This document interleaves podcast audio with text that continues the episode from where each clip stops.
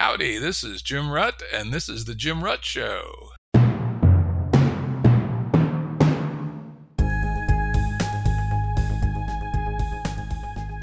This is a Currents episode. Currents are shorter and less heavily produced than our full length episodes and generally focus on a single topic. As always, the things we talk about that are online on the show will be available on our episode page at jimruttshow.com. I know you all are tired of hearing about it by this point, but one more time, please, when we're done listening today, if you could give us a five star rating on your podcast app, we'd appreciate it uh, it's an unfortunate aspect of the podcasting ecosystem that the uh, podcast apps give more visibility to uh, podcasts that have more ratings and better ratings. And getting more visibility means we get a bigger audience. Getting bigger audience means we can attract uh, same kinds of great, interesting guests that we have on the show. So when you're done listening today, please give us a five star rating on your favorite podcast app. Well, that's enough for shameless pluggery. Let's get started with the show. Uh, today's guest is Trent Loos, a very interesting fellow who has a podcast slash radio uh, network, kind of an interesting hybrid thing. I appeared on his uh, show, I don't know, a month or a month and a half ago, something like that. And uh, he's uh, he advertises himself, in addition to being a podcaster, a radio man, and a journalist, as the husband of a rancher. Now, the truth is, he's actually uh, from a sixth generation ranching family in Nebraska. Welcome, Trent. Thanks, Jim. Yeah, I, I, I, just want to clarify that because I spent a lot of time traveling the, the world actually and have in the last 21 years speaking. I've spoken in six states in the Midwest, the Great Plains of America, since Thursday, the last seven days. And so people always said, well, how big can your ranch actually be? And so I thought I better just tell it straight up. It's just as big as my wife can handle, and she can handle a lot. Thanks for the opportunity to be here, though. Yeah, it's great. So why don't you uh, give us a you know quick uh, overview of your of your operation, your ranching operation? That is, that's what we're going to mostly talk about today. And uh, uh, listeners to the podcast know I have a strong interest in local, sustainable, and regenerative agriculture and, and yet am not doctrinaire about it. And so I'm looking at various points of view. And so that's what we're mostly going to talk about. But you know me, and if you knew Trent, you'd also know we'll probably wander fairly far afield and talk about other things as well. so let's start with uh, describing your operation for us. Well, it started in 1832. no, I'm not that old, but the first Loos came from Germany to West Central Illinois, actually, Adams County. And I go back that far, Jim, because – you mentioned the word sustainable. And I left Illinois in 1988. It just was not a place that I wanted to raise kids. And my wife is from Sherman County, Nebraska. So we have we're in the process of raising three daughters. We have two that are still in high school. One graduates in two weeks. But I bring up 1832 and my home place at Quincy, Illinois, because my nephew, my sister's son, Grayson Tedrow, is excited about taking over, and he'll be seventh generation on the same land that the Looses have been taken care of in Adams County since 1832. So I'm often humored by the people who talk about, well, we need to be become sustainable ag producers. I don't know how you can be more sustainable than be in the same location for 200 years, but we'll, we'll get back to that. Today, Kelly and I, we've we've done a lot of things. We've owned a lot of animals. In my lifetime, Jim, I've actually cared for 1 million head of animals in 56 years. That's no light feat. We don't have that many today. We have 100 sows. They're all purebred sows. We have 100 cows, and we're part of the certified Piedmontese system with those. And then we have horses. I love my draft horses, but uh, most of our horses are quarter horses. I do have a couple of uh, half ass horses, which are promptly called mules because I like a mule. It's only half an ass, it's better than a whole ass. Yeah, mule's are an interesting animal. I mean, they're uh, oh man, smarter, stronger. Uh, we have quite a few people here in Highland County, Virginia, that uh, that raise mules and they ride them, uh, and they're also pretty good uh, defense animals, particularly for the uh, the mm-hmm. sheep that we have. Which, if you don't defend them, are frankly just prey for the for the bear and the coyotes, which we have in abundance here. I can't talk about predator control when it comes to bears, but we have tons of coyotes, and that's our main predator. Although we did have goats for quite a period of time, and there was one month that I lost 25 goats to a mountain lion. And uh, so that caused me to sit out with my uh, 257 Weatherby several nights and finally got a shot at that thing, but he didn't come back after that, even though I didn't hit him. Yeah, we don't have uh, mountain lions here, though there's a legend of them, though I've noticed they're more like UFOs when one person claims to have seen one. Uh, an unlikely number of people soon thereafter claim to see them. Exactly. In fact, the, uh, you know, the story I usually ask is, how many bobcats have you seen in your life? Uh, and the answer is usually zero. And our area has plenty of bobcats, but you know, cats, you don't see them too often, right? Yeah, 30 years on my farm, I've seen one, and that was from a deer stand. Uh, trotted by along a creek, didn't know I was there. And I said, uh, if you've never seen a bobcat, your chances of having seen uh, uh, a panther or mountain lion is uh, a factor of 100 less than that. So come on, guys. yeah. anyway, my best steed is uh, Lady Blue. Uh, Lady Blue's now 20 plus years old, but she was the first horse that I started myself. And I've ridden her all across this country, even in parades and different things, but she's pretty much just a great ranch horse. And one day we were riding in this little canyon at our place in central Nebraska. She just wasn't being herself. I just, I could tell there's something was wrong and it wasn't long. And it's amazing how they have that just sense about them, you know, because they're so in tune with the, their environment and everything around them. They don't read Snapchat and Facebook. So it's all good, Jim, that these horses are still in tune with the nature instead of the electronic world. And it wasn't long. And I saw a little bobcat dart. And so she just had that sense that it was there. Uh, yeah, they, they're smart. Uh, yeah, they have they have that. You know, they may not be able to you know split the atom or write a Shakespearean sonnet, uh, but when it comes to being finely tuned by Ma Nature to live in the world they live in, uh, they good. If your chin is an atom, they can split it pretty good because you can't probably see it, but there's a scar right here that took about 27 stitches to fix up. That was a horse wreck as well. Oh dear, uh, it can it, it can happen. Well, let's get back to you know focus a little bit on uh, agriculture and you know uh, and what you all do uh, with your sows and your cows. Uh, we talked a little bit uh, on your show on you know the fact that pork in particular is an interest of mine. In fact, when my wife was putting together her online order here in the COVID season, she said, "Jim, what anything anything else we need?" I always say, how much pork you ordering, right? I'm a, I like I like my pork in uh, in various forms, and uh, she always says, "Damn it, we got a whole freezer full of pork." And I go, "Okay, well, as, as soon as we start to uh, open up a little space, make sure we order some more." So, and we talked about how pathetic uh, industrialized uh, pork had become in the U.S. Uh, over a long period of time and there's a you know there's a growing movement back towards uh, more interesting breeds. So, what are you all doing with pork production? What makes your lines interesting? So, I, mentioned that all of our pigs are purebreds, and uh, for the most part, I'm a, a purebred spotted swine guy. Uh, I've had spots since I was ten years old, and I just really enjoy the the breeding aspect of those. And and I've got a boar right now that's just the cat's meow in my mind of what we need to be doing in the pig business for generating profitable, high quality eating pork. And I call him Beaver Moon because I named him. You know, each each full moon has a name, and I named him in November a couple of years ago in the Beaver Moon. So I thought that's just a perfect name because he's he's out there harvesting the fur and the, what created the whole opportunity to develop the West. So Beaver Moon has become that boar, and we look at the genomics. We actually use an outfit called Neogen to uh, send in uh, tissue samples to look at what G, uh, alleles are present in these boars so that we can evaluate meat quality, we can evaluate performance and efficiency and all of those profitability traits that is all about sustainability and producing more with less.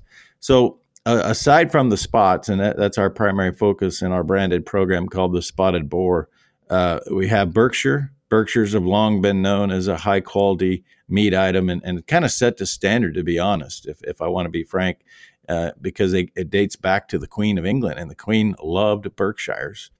Interesting little side note, Jim, is that all 10 of the major breeds that are available today in the United States all trace back to a Berkshire. So they all started with a Berkshire and then they were developed. Half of those are developed in the United States, the other half primarily developed in England, with uh, the landrace being developed in the Netherlands. But our program is primarily spot. We have uh, a few Berkshires, and then I have two Hampshires, two Herefords. Um, Herefords are interesting, and I have two uh, Yorkshire. So that's what our breed makeup is at our place. Hmm. And you do all purebred as opposed to hybrids. Here, I do. I do only purebreds. I just I've always been a purebred enthusiast. I like the the genetic aspect of it, looking at the lines, and I can trace everything back to whatever cell might be in the background for what trait that I'm trying to make. And all of my pigs today go back to one sow that actually I had in 1984.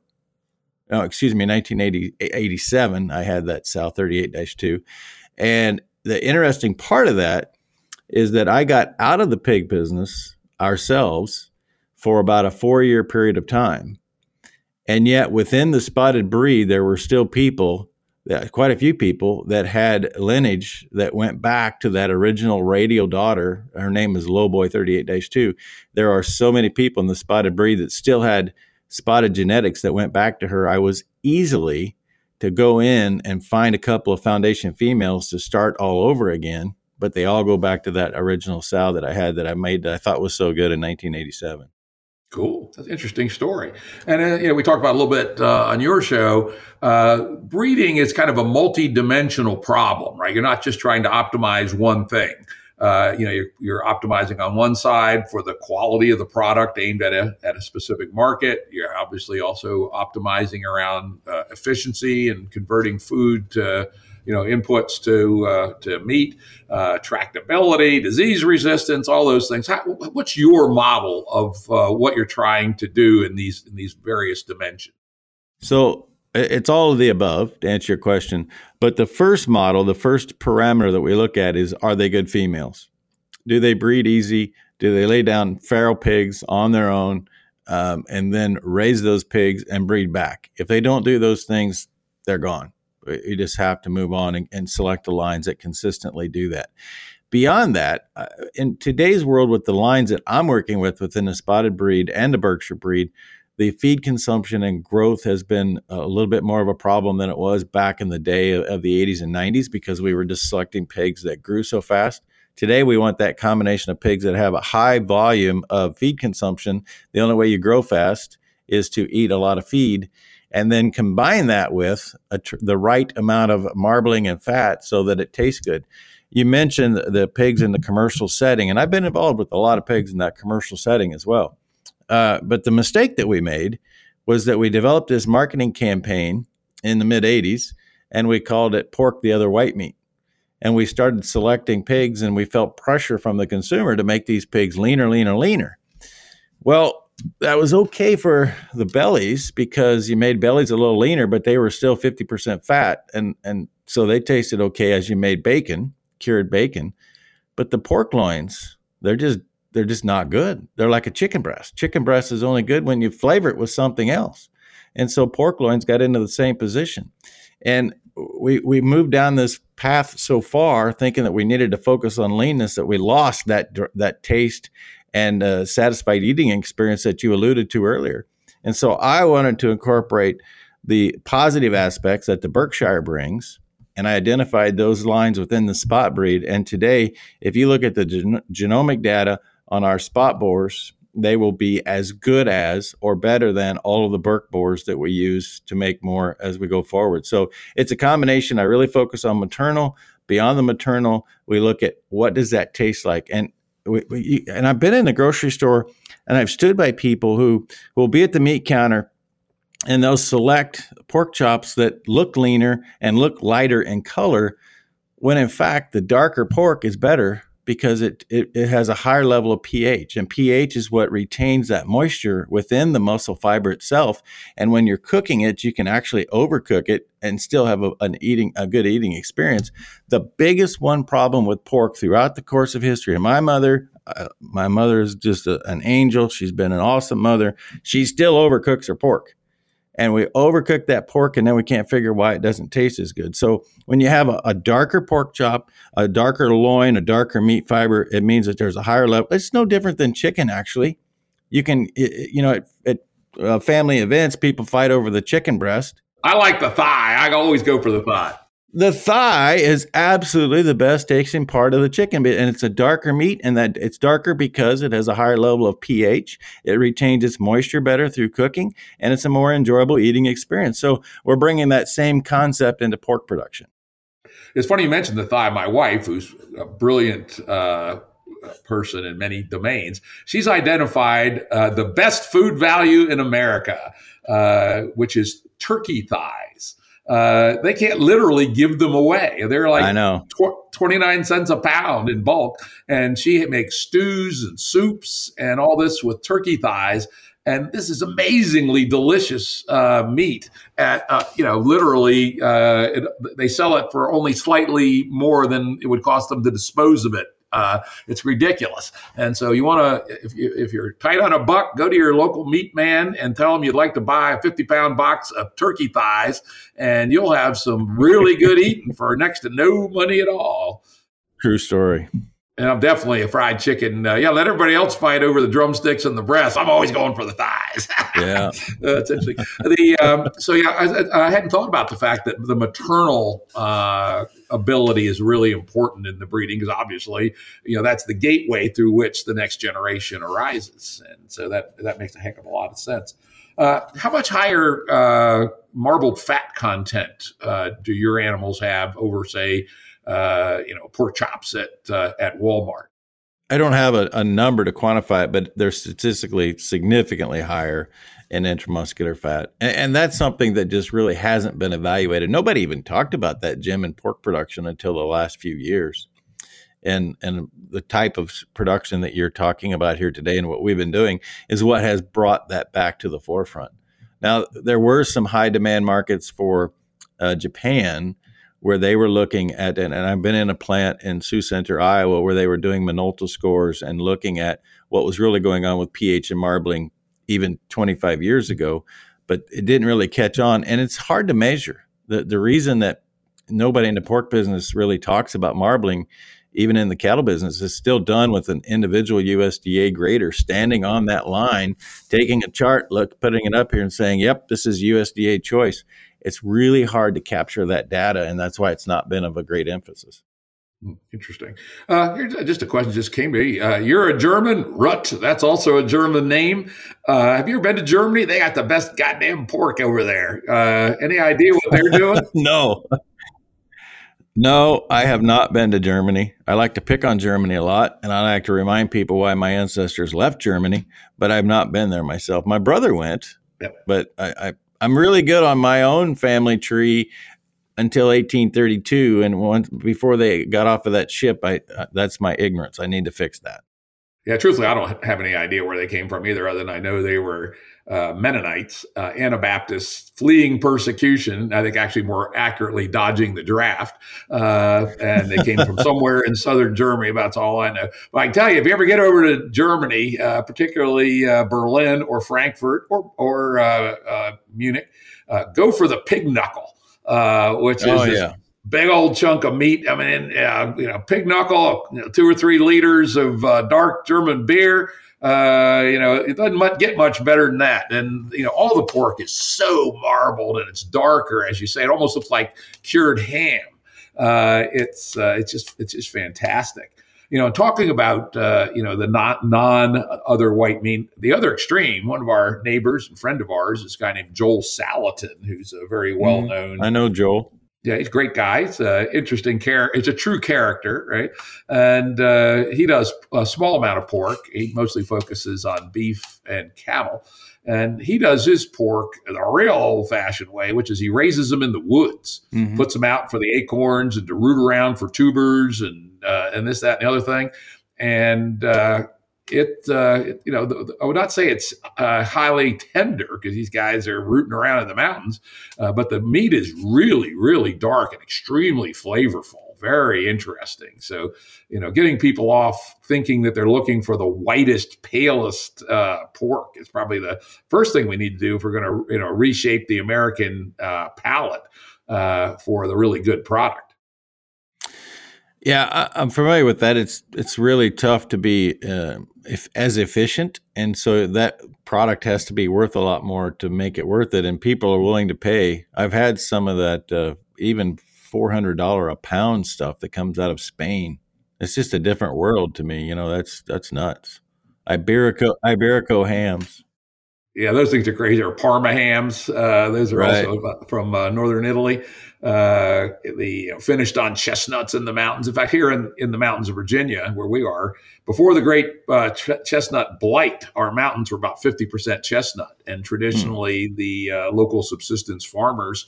Uh, let their pigs loose in the mountains for the for the fall, and they gorged on uh, chestnuts, and then they were slaughtered in uh, slaughtered at home by hand in uh, in kind of mid November typically, and they were good and fat from rooting up all those uh, eating all those chestnuts. Uh, but you know, again, as you say, it's not really a scalable means of production. And Joel's pork, while while very interesting and good, is about three times the price of grocery store pork. So it's not a mass item. It's a it's an elite food fancier item, and and really, if we're going to solve our food systems uh, issues and move them to a sustainable future.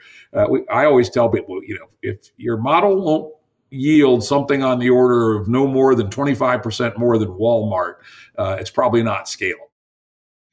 The other aspect that people tend to forget about is that pigs are very destructive. And, you know, just in Texas alone, pigs destroy wild pigs. I'm talking about feral hogs, destroy $70 million worth of food crops each year. And so I actually have uh, some hills that, as a kid, my father, my dad, uh, my grandfather, we would feed a lot of pigs in that area.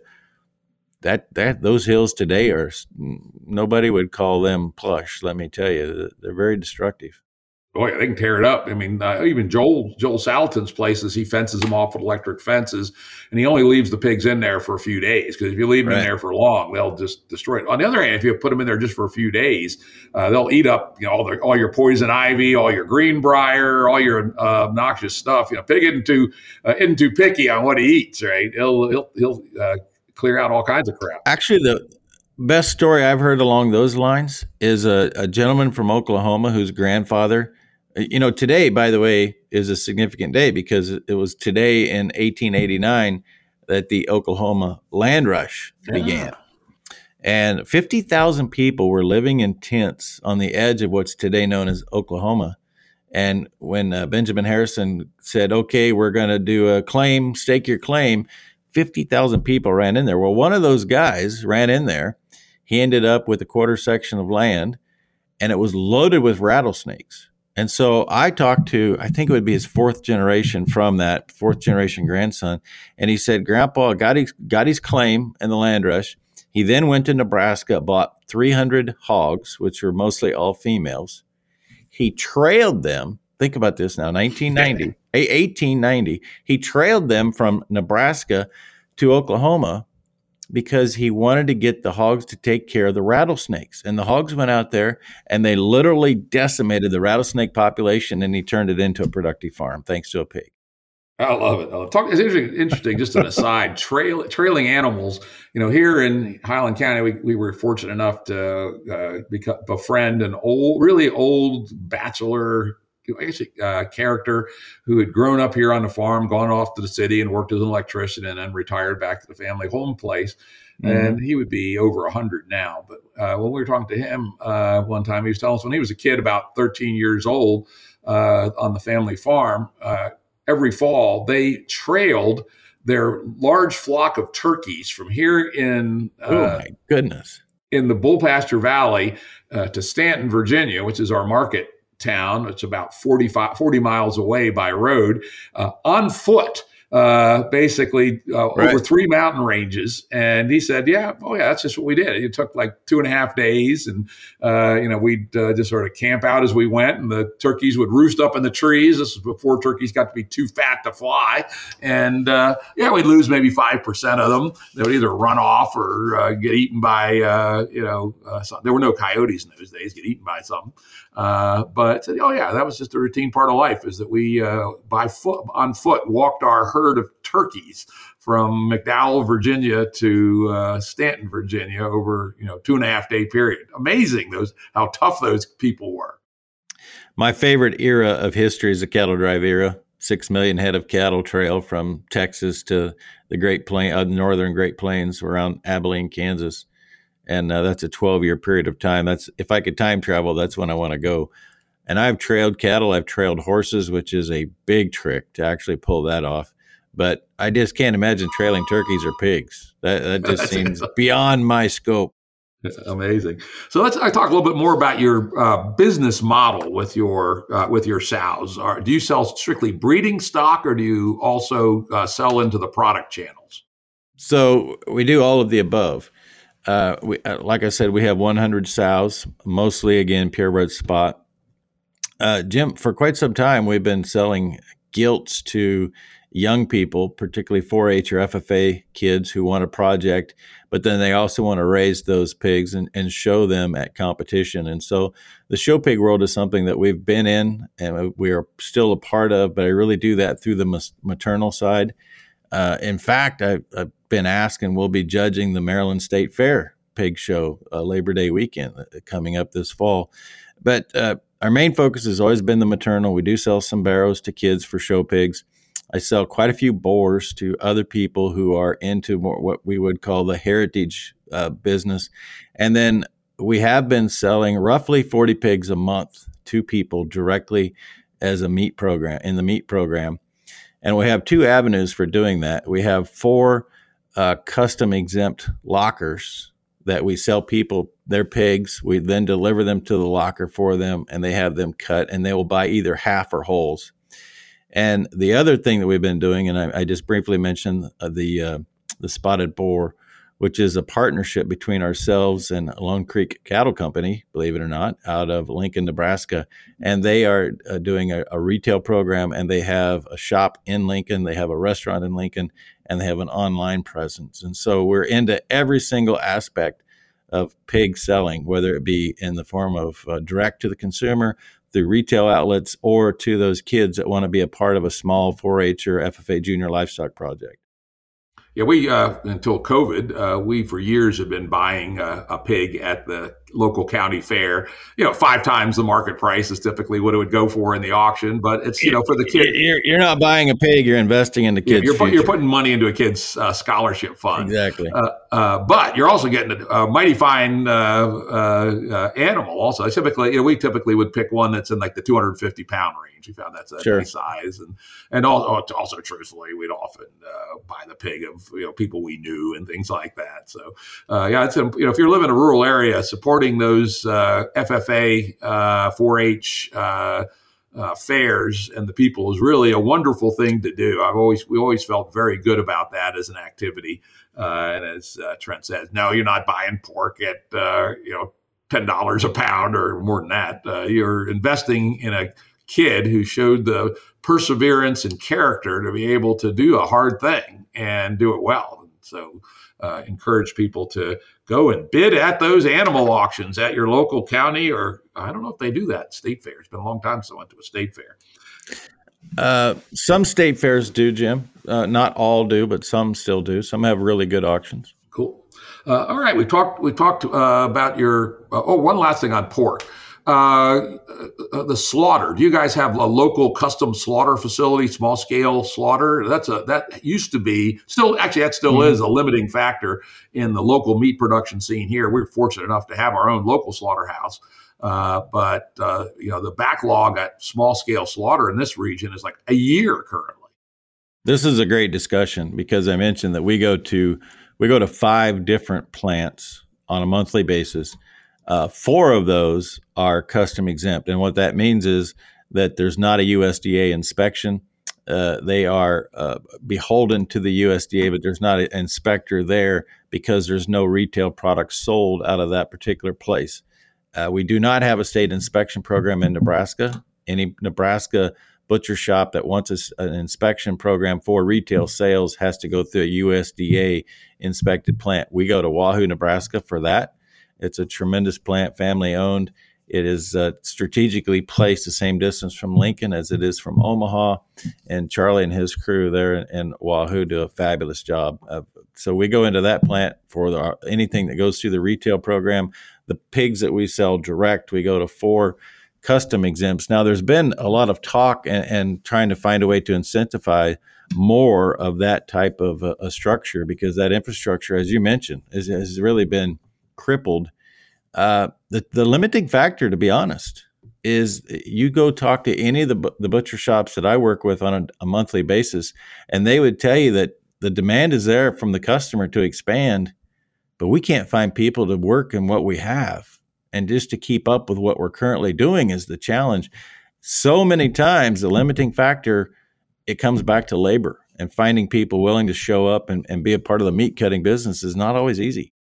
Yeah, and that's uh, been a constant challenge at our local facility as well. Fortunately, uh, over the line in West Virginia, uh, there's a vocational high school that has a meat cutting plan uh, program, uh, and that has been a major source of uh, of labor for you know people who graduate from that West Virginia voc. Is that Hampshire High School? It could be Hampshire. No, no, Hampshire. Hampshire is a long way from where we are. That's up. Well, the, I, uh, Isaac Lewis is uh, the FFA instructor at Hampshire High School. In uh, what's the town? It's the Hampshire's the county. But anyway, they did they did the same thing. They have a little butcher shop in their high school, and they're teaching kids. That's a fabulous program. I'm really glad to hear there's more than just one of those. Yeah, Hampshire is up in the rich part of West Virginia, uh, what they call the Gold Coast, uh, yeah. up near D.C., and uh, where we used to live. Uh, we lived on the Virginia side of that line. Now we live down in you know, real rural Appalachia.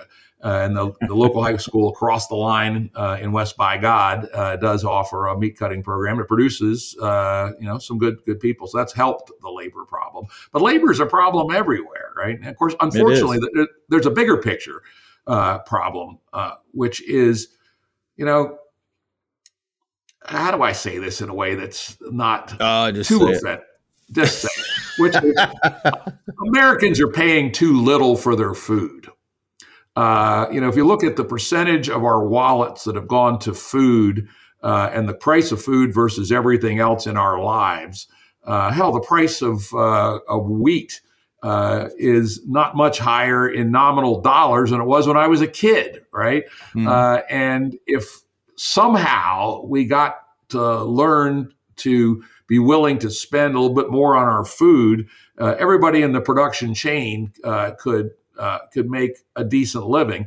Cutting meat is a hard job, right? It is a really tough way to make a living. And you know, if you're getting paid twelve or thirteen dollars an hour, uh, you know, uh, it's tough. And uh, you know, if you could make eighteen dollars an hour, uh, people would be beating uh, on the doors going to work there. But the the you know sort of the emergent economics of the race to the bottom uh, dynamics of late stage financialized capitalism make it essentially impossible for any product, uh, producing uh, meat slaughter operation to pay more than 11 12 13 dollars an hour and survive uh, and so this race to the bottom dynamics uh, makes everything just barely function and there's a perfect example of the fact that you can't get i mean you get labor but they won't show up they'll be right. high on drugs they'll be uh, uh, psychopaths who don't take direction well. Uh, and so, if we were able to pay people uh, a better wage, uh, then all these problems uh, would start to resolve. But the, re- uh, the reality would be we'd have to put a bigger share of our wallet on food and a smaller share of our wallet on fancy haircuts and uh, you know shiny BMWs and things of that sort.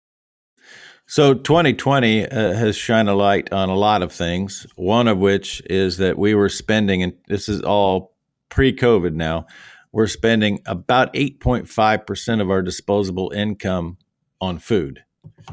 The average American spends 16% of their disposable income on entertainment. And, and so until we started getting some wake up calls through uh, bottlenecks and other terms that we used in the, the destruction of our, or the really not the destruction, the illumination of the challenge that we have in our just in time food system, people were taking it for granted. And when you spend twice as much to go watch a movie as you spend on your food, you ought to take a step back and say, hey, what do I really need to be focused on here? What's really important? Yep, absolutely. And uh, when I was a kid, the general rule of thumb was, uh, uh I'm, an old, I'm an old sucker, right? So when I was a kid, back back, you know, we had just invented fire back then, right? Uh, and, Didn't even have shoes then, did you, Jim? Oh, oh shoes! What would you need those for, right? you know, we always walked barefoot both ways to school, and it was uphill both ways. You know, back yeah. in the day, stepping on uh, acorns that the hogs hadn't eaten yet. exactly right. Uh, in those days, the rule of thumb was a family should uh, allocate about 25% of its budget for food. Right. And that was when, you know, if we went out to a restaurant three times in a year, that was because we had a really good year, right? Uh, nobody went out uh, McDonald's for lunch. Are you kidding me? Right? We couldn't afford that. Uh, and uh, and so back in those days when it was almost all home cooked food, uh, generally the you know the, again the rule of thumb was 25% of your budget went for food. Uh, if it's today 8%, uh, that's uh, that's a big that's a big number, big change. And put this in context. At the time when 25% of the disposable income was going to food, the farmer received roughly 75% of the consumer's food dollar. Today, at 8.5% of the uh, the total disposable income going to food. Last year the farmer received 17% of the consumer's food dollar. So every loaf of bread that you buy, the farmer only gets 17 cents of every dollar. Which is which is the reason why uh, we here locally involved in the local food movement are all about collapsing the value chain Right. Uh, you know, uh, get all those intermediating people who are tr- frankly subtracting value in many cases, not necessarily adding value, uh, out. Right. Let the farmer sell directly to the consumer. Right. And uh, the, you know the farmer at that point is. Uh, let's see, I remember the numbers in my head. He's capturing about, uh, even if you hire a third party logistics, the farmer's still capturing 60, 65% of the economics.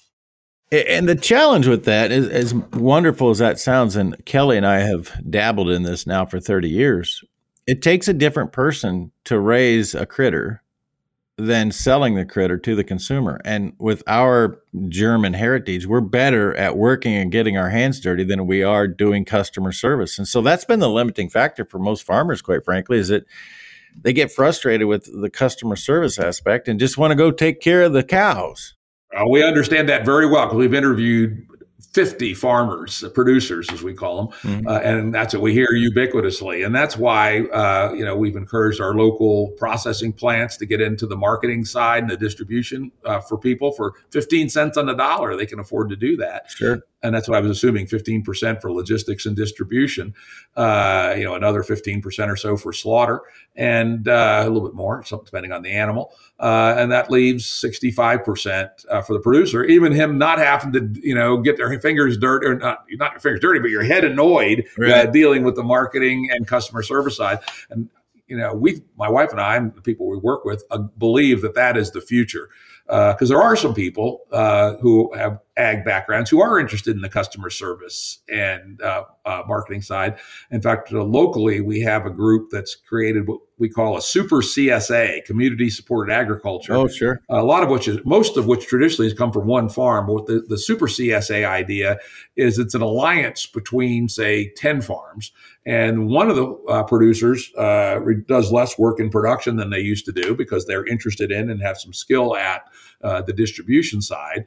And they basically aggregate uh, the product from 10 different producers and offer typically multiple bundle CSA. So it's not just, all right, we got all the kale you produced this uh, uh this uh, this week, but rather you can pick and choose. I want a protein heavy slice. I want a, a, vegetarian slice. I want a you know dairy and egg plus vegetables, uh, and the and then the the, the Super CSA uh, blends the product from the ten participating farms. Really, an interesting idea to get around that problem because. You know, truthfully, at least nine out of ten producers they don't want to deal with damn customers, people showing no. up at their farm or anything else. And the Super CSA is a way to collapse the value chain uh, and still have that, uh, you know, 60, 65% of the dollars going into the producer's pocket. And most producers not having to do the stuff they ain't good at. Yeah, that's a, that seems like a tremendous workable solution. And you take a producer who's say 50 plus years old, been doing this his whole life, he's not going to go in and learn how to be a customer service oriented individual. He's it's not realistic. Yeah, we, he figured know, out how to load market hogs with his wife, but he hasn't figured out how to work with his wife to sell a, a pork chop yet. So there's a difference. Absolutely, absolutely. All right, we talked about pork. We talked about business models. Let's talk about cows a little bit. Uh, what do you do in your cow operation? So, what we have done at one time, we had 300 uh, purebred Limousin cattle, and we were doing kind of the same thing with our Limousins and, and selling breeding stock. We never really did much with the retail side because it's a whole different animal to sell an entire beef as opposed to a pig. And so we, we got along with that pretty good. And I started spending more time on the road. And now we come back to the, the rancher is the, my wife. And uh, it just, we were just scattered a little too thin. So what we did is that we are now part of the certified Piedmontese system. We still have a tremendous Limousin cow base, but we use the Piedmontese bulls from the same outfit that we work with on the pork side at Lone Creek Cattle Company in Nebraska.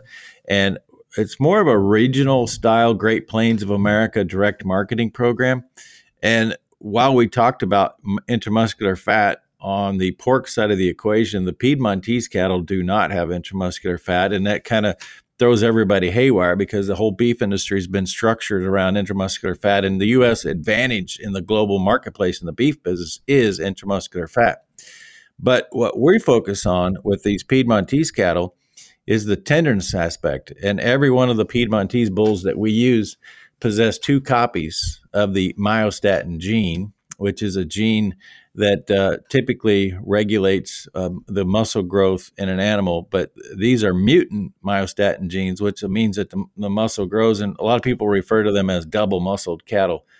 But the aspect that people pay for and they want is that every single time that that myostatin gene is present, the tenderness aspect is going to be the number one driver. And so the certified Piedmontese system that we feed our, our cattle into is all about tenderness. And if you look at a lot of consumer panels through the years, we, marbling gives you the flavor, tenderness gives you the satisfied eating experience because, quite frankly, it's just more tender. That's what it comes back to.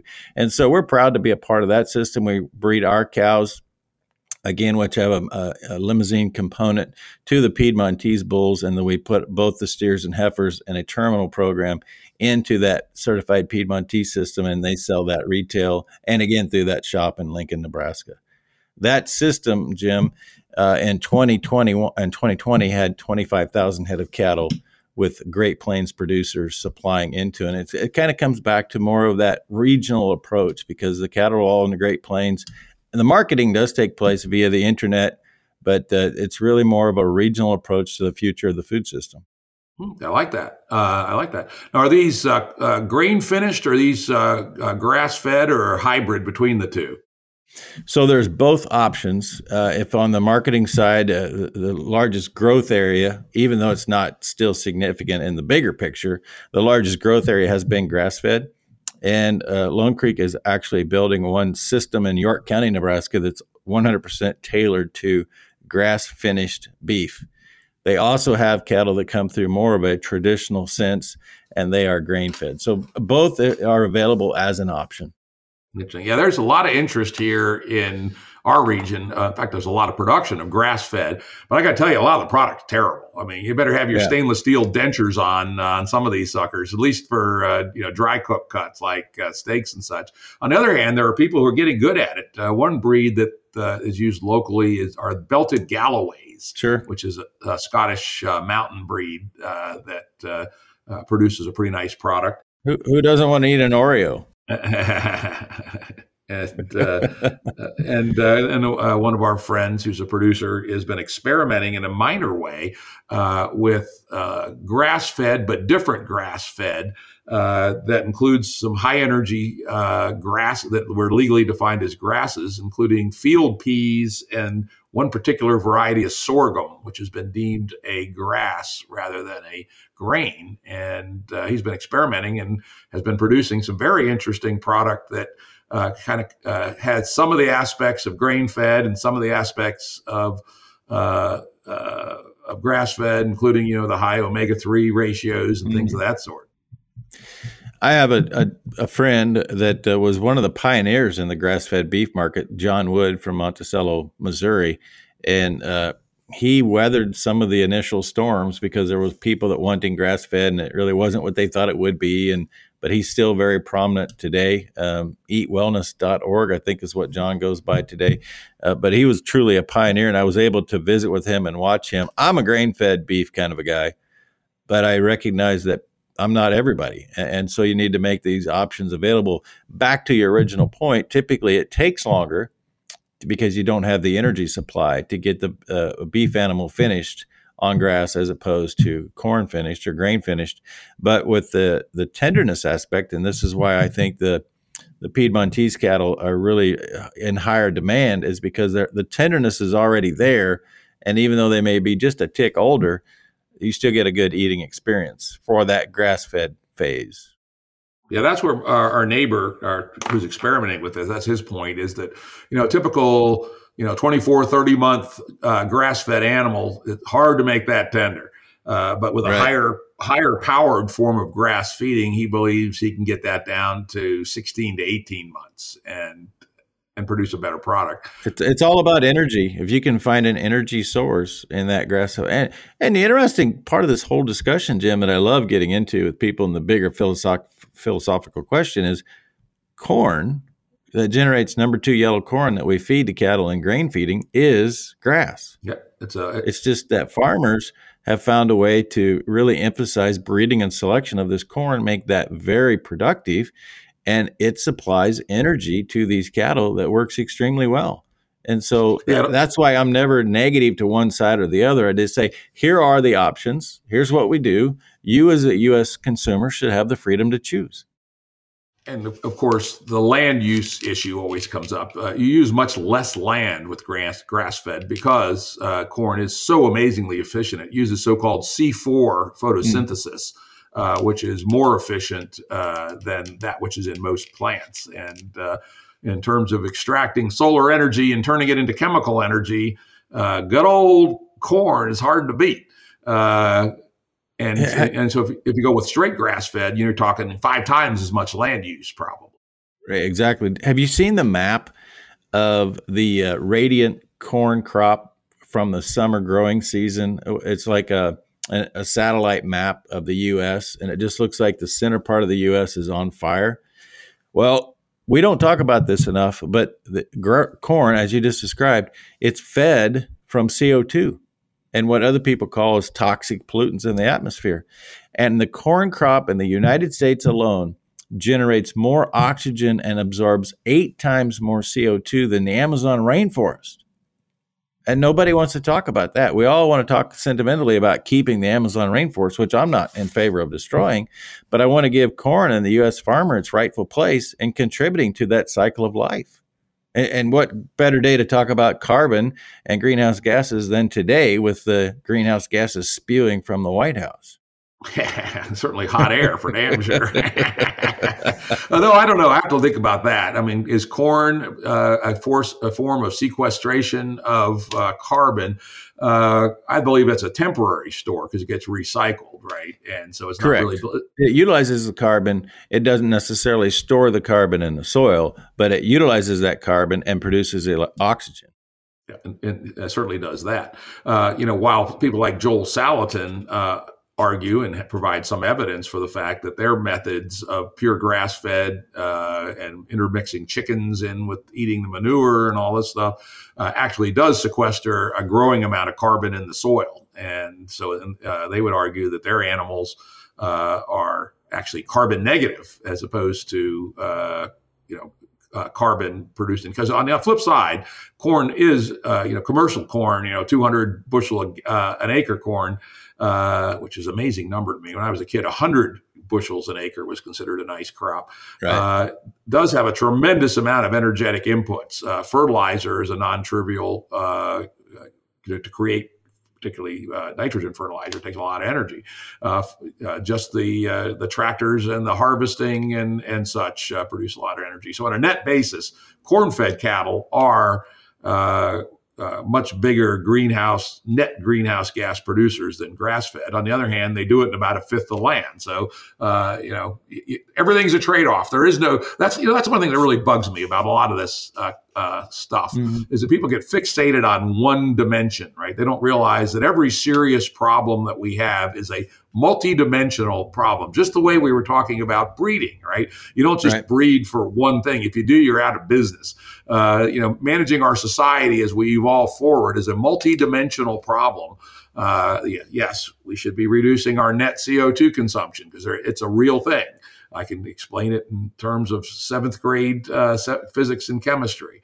Uh, on the other hand, uh, you know, a large part of the world is on the verge of always on the verge of starvation. And as you point out, this just-in-time, hyper-efficient but not very robust agriculture system we have, if it's disrupted, uh, uh, could kill hundreds of millions of people. So, uh, you know, the, and, and, has and has and will and yeah. will. Mm-hmm. Uh, we're just we just been lucky. So, frankly, we're lucky. COVID hit humans and didn't hit uh, uh you know wheat or something like that. We're you know you know we're not that far from uh, a roll of the dice on a you know a baseline plant. Uh, epidemic that puts a serious hurting on on the human race. We have plenty of those diseases in crop production that are an issue as well. And in 1984, as a high school graduate, deciding that I wanted to be a farmer the rest of my life and not go to college. Uh, not that you can't go to college and be a farmer, but I just decided not wait four years. Uh, I had a coronavirus hit me that nearly knocked me out of the pig business as a 17 year old kid. So I learned it up close and personal. We called that TGE.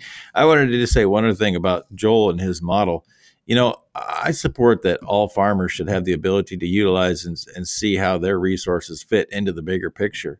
And I don't think that we should have uh, government intervention telling us this is the way you should do it. Market demand should take care of that. And Joel and I have had this discussion when he was on my radio program is that, you know, his system, it works, but it is very labor dependent. And in today's world, that's our limiting factor. And so that's that's the way that the reason that I, I, really struggle with that taking off widespread. If you can handle the labor aspect it's a wonderful opportunity but man it's labor intensive. At least so far. And one might be imagine able to imagine uh, robots doing that in the future which would be interesting. It's happening now. There are people doing that now but you know from a rotational and continuing to build that it's all about soil health and no matter what we do, whether we're grass feeding cattle or we're raising wheat in Kansas, how are you building soil health? And if you're not improving the health of the soil and putting more organic matter in with each and every year, you need to evaluate what's going on. And it's not my place to tell you that, but you're going to have to learn that or you're not going to be around. Yep, and here, here, I, I, believe that that is one of the fundamental things that the human race has somehow lost track of. I like to point out uh, that uh, you know what we remembered in our uh, fifth grade history books as the Fertile Crescent in the Middle East is now a nasty desert. Mostly, uh, right. they did not take care of their topsoil. Uh, they overplowed it too deeply. They over irrigated it. Uh, it got sa- uh, saline, you know, very much like the Central Valley of California is at risk at. Uh, and this is where, you know, pure market capitalism may have a problem, right? Uh, in late stage, debt based, financialized, late stage capitalism, everything is about very short term money on money return. An awful lot of farmers, particularly crop farmers, are right at the edge of bankruptcy uh, because of the huge debt loads they have to take on. And so they have to, uh, you know, exploit the hell out of their uh, topsoil uh, uh, to frankly pay the banker. And if we don't figure out a way to treat our topsoil with the long term vision that late stage financialized capitalism uh, does not know how to do, uh, we could end up like uh, what there used to be Fertile Crescent that is now literally abandoned uh, lands all across uh, the core of what was the original breadbasket of the world. Mm-hmm. I, I do want to give a, just lay this out there that while I agree that we have to continue to focus on soil health and we need to get better, from 1930 to 1937, the Great Plains of America had what we call the Dust Bowl for lack of precipitation. Not many people know that from 2000 to 2007, the Great Plains of America had less rain than we did during the Dust Bowl. And we did not relive the Dust Bowl during that period of time. In fact, we produced more food each and every year from the Great Plains because we had the soil health. But we can never lose sight of that, and we cannot let up our, our foot off the gas pedal at all to do whatever we can to maximize the amount of soil health possible. Uh, we're 100% agreement there. Uh, and certainly, the the growth of no-till has been a big uh, a big factor. Absolutely. In, uh, in especially in the United States. You know, you know, the United States is uh, chaotic at times, but uh, we're also innovative, and uh, we do more no-till than the rest of the world put together. At least last time I checked, and uh, uh, no-till done right, uh, and people can argue about what's the right way to do no-till, is I think a really major innovation.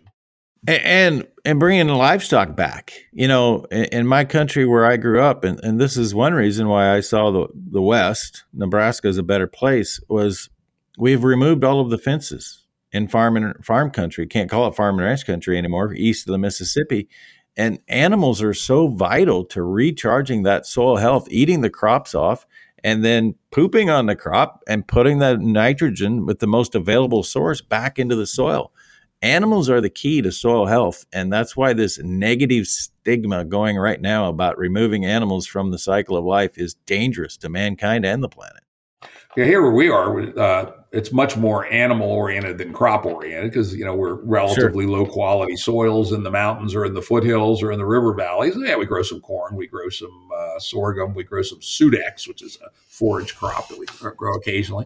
Uh, but most of the land is in uh, is in uh, uh, pasture, and we have some amazing pastures over in our bluegrass valley. The uh, it's a limestone region, and the uh, the grasses there are just amazingly powerful. In fact, in the olden days, people used to ship their cattle from uh, elsewhere to fatten them up in the summer on our uh, bluegrass uh, uh, bluegrass valley grass. And and yeah, if you if you abandon your pastures, they they turn ugly in a hurry. yeah, when they weren't walking their turkeys to market. that one still hits me pretty good. I, that story, I lo- I'd love to visit with somebody who walked their turkeys to market. Yeah, unfortunately, old Jim Poland Pullen uh, went on to the next cycle about five or six years ago in his yeah. early '90s. A heck of a guy, right? One of those kind of maybe he's five foot three, five foot four, little bandy guy. But even in his at 90, you know, big shoulders on him, big arms, right? Holy moly, right? what was uh, that dude like? What was that dude like when he was 25? Last week, Jim, I, I was in uh, Stillwater, Oklahoma, and I interviewed Albert Rutledge. He was born in 1924, and his first job was during the, that Dust Bowl era in Oklahoma, and he was paid a dollar a week to keep cattle uh, in a bunch grazing road ditches because there was nothing in the pastures to eat. Hmm. But he, he, it's just a phenomenal conversation, and what an inspiration to visit with anybody who lived through that era, I, I just don't think any of us spent enough time visiting with people what it was really like. Yeah, we were lucky that we got here uh, to where we are today early enough to catch some of those old time folks, right? People who did yeah. uh, uh, mule and horse done drawn uh, logging, for instance. One of our uh, wonderful old time uh, friends, again, would have been 100 by now and passed on a few years ago. Uh, remembered as a child doing, uh, you know, horse and mule uh, uh logging up in the mountains, right? And uh, uh, he also had an amazing life. He born and died on the family home place, but in between fought World War II and has a picture of himself in the window of Hitler's eagle's lair in Berchtesgaden. Oh, wow fought across Europe and you know a zillion battles wow. and uh, you know ended up there and came back to the family farm and continued to farm. And so uh, you know these people are gems, and if you still have some around you, uh, you know take advantage of them. They just you know because you know again they remember the days when uh, stuff was done by horse. You know and uh, you know, where we are our our place where we live did not have electricity till 1962 uh, you know, it was one of the very last places uh, that was serviced by rural electrification. And so, again, you know, people can tell you plenty of stories about what did you do when you didn't have electricity. It was 1963 that we first had more tractors on U.S. farms than horses and mules. That wasn't that long ago. Yeah, it's amazing. It's amazing. And talk about going to college. 1965 was the first year that 50% of American adults had a high school education. Uh, and somehow we survived. How about that? Right? Yeah, amazing. How about that? Yeah, my dad dropped out of high school after ninth grade, and he was a extremely competent and good man. And uh, I would frankly put him heads up against uh, yeah. you know plenty of college grads I've known in my day, and I think he'd uh, he'd take him in many different fields of endeavor. Well, he got his education from the real world and hard knocks, and there'll never be a better education than that. Yeah, probably, uh, yeah, three invasions in the South Pacific in World War II, 20 years as a Washington, D.C. cop. I expect you learned a thing or two. yeah, absolutely. All righty. Well, I think we're about up here on our time. Uh, any final thoughts? Well, you know, we didn't get to talk about my uh, draft horses. I love t- uh, driving a team and raking hay just to kind of remind myself of where it was. But I just wanted to share with folks the, the way I close my radio program every day. And it, it, came to me because I was interviewing another guy, 82 years old, Moses Del Barney from Idaho. And he is just a tremendous draft horse uh, teamster.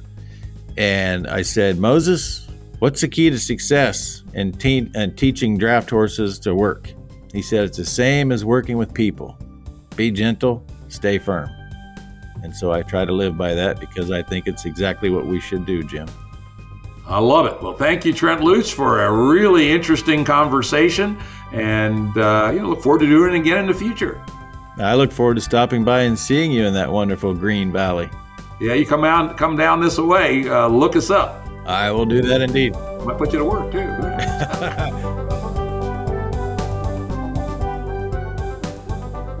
Production services and audio editing by Jared Janes Consulting. Music by Tom Muller at modernspacemusic.com.